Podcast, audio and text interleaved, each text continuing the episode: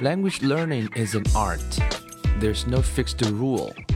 So here you see different paths, possibilities, and ways.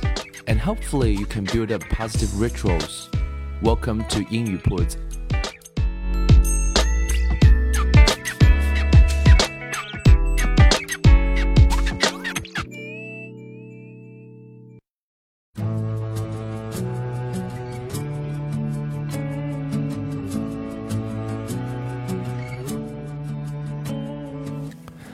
将语言学习融入生活，获取讯息变成常态。Hello everyone, welcome to 英语 铺子 and I'm Bill. In the previous few episodes, uh, we've talked about a method. We've shared with you lots of uh, simple stories. The wayside schools. Uh, 呃，之前几集呢，我们都在讲一个方法，就是 SSS 啊，也是我们接下来很长一段时间都希望通过一些啊实际的。真实的啊一些小的故事，让大让大家能够来感受到说，其实听力这件事情不借助文本，this is possible and this is doable and this is interesting and this is useful。它应该是一件非常呃可行的事情，也是一件啊每个人都能够过得着的事情。因为可能我在啊各大啊播客平台上收到的各位听众的评论当中，可能有一半左右的评论都是说：“Hey Bill，where is the script？文本在哪里？文本在哪里？文本在哪里？重要事情说三遍。”可是呢，我我们为什么没有放文本的一个很重要的目的，就是希望大家能够在练习听力的时候，能够试着啊，不要借助那个文本，凭你的耳朵去听啊，能够听懂这样的东西，其实是一件非常重要的东西。Of course，我当然也承认一件事情是说，如果你选择的内容不当的话，或者说太难的话，你当然就是需要于借用那个文本，因为我们的阅读能力啊，确实是要去强于我们的听。啊，为什么这样来讲呢？If you read something, you don't understand a word or the grammar, you can read it again, you can think about it, you can pause for a little while, and maybe you can get it, right? You can look those words up in the dictionary and you can, you know, check them the grammar rules in the grammar book. But listening is another story. 所以听是一件完全不一样的事情啊！你跟你在听我讲话，或者是你在听一段英语的播客，或者你跟一个老外聊天，如果你听不懂前一句，又听不懂后一句，接下来五句都听不懂的话，你可能就不想听了。所以听的要求是 immediate feedback，即时的那个反应，你立刻要能够做出。所以 this is something we need to train 啊！往往我们觉得不是很舒服的地方，往往是需要接受锻炼的地方。就像心理学家。嗯，把人的啊这个学习的区域分为三个：comfort zone、stretch zone and panic zone。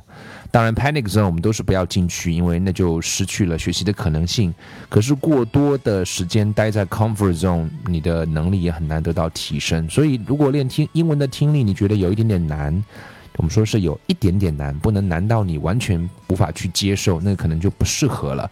那那个 stretch zone 是我们经常需要去待的地方。那这也是我们想讲的这个 SSS method，start from simple stories，从简单的故事开始。所以我们在接下来的啊节目当中会以这个为重点，这也是我们一直在。啊，推广的一个理念就是将语言学习融入生活，获取讯息变成常态。我们在推广的是英文的阅读，我们在推广的是分级，希望各位 step by step 能够跟着我们的节奏来。那。继续来上周的，继续我们上周的那个节奏，讲到的是 Wayside School。本周又有一个非常精彩的故事啊，让各位可以来感受一下。It's not difficult if you don't understand it, or if you don't understand it fully, you can 啊 listen to it again and again and again. It's it's helpful. 大家可以去记录下那个听力的时间，我想都是一件有趣的事情。So check the story. BB Bibi was a girl with short brown hair, a little BB nose, totally tiny toes, and big brown eyes. Her full name was BB Gunn. He was the fastest drawer in Mrs. Jewls' class. She could draw a cat in less than 45 seconds, a dog in less than 30, and a flower in less than 8 seconds. But of course, BB never drew just one dog or one cat or one flower. Art was from 1230 to 130. Why? In that time, she could draw 50 cats, 100 flowers, 20 dogs, and several eggs or watermelons. It took her the same amount of time to draw a watermelon as an egg. Calvin sat next to BB. He didn't think he was very good at art. Why? It took him the whole period just to draw one airplane. So instead, he just helped BB. He was BB's assistant. As soon as BB would finish one masterpiece, Calvin would take it from her and set down a clean sheet of paper. Whenever her crayon ran low, Calvin was ready with a new crayon. That way, BB didn't have to waste any time. And in return, BB would draw five or six airplanes for Calvin. It was 12:30, time for art. BB was ready. On her desk was a sheet of yellow construction paper. In her hand was a green crayon. Calvin was ready. He held a stack of paper and a box of crayons. Ready, BB? said Calvin. Ready, Calvin? said BB. Okay, said Mrs. Jewls. Time for art. She had hardly finished her sentence when BB had already drawn a picture of a leaf. Calvin took it from her and put another piece of paper down. Red, called BB. Calvin handed BB a red crayon. Blue, called BB. He gave her a blue crayon. They were quite a pair. Their teamwork was remarkable. BB drew pictures as fast as Calvin could pick up the old paper and set down the new one. A fish, an apple, three cherries. Bing, bing, bing. At 1.30, Mrs. Jewls announced, Okay, class, art is over. BB dropped her crayons and fell over on her desk. Calvin sighed and leaned back in his chair. He could hardly move. They had broken their old record. BB had drawn 378 pictures. They lay in a pile on Calvin's desk. Mrs. Jewls walked by. Calvin, did you draw all these pictures?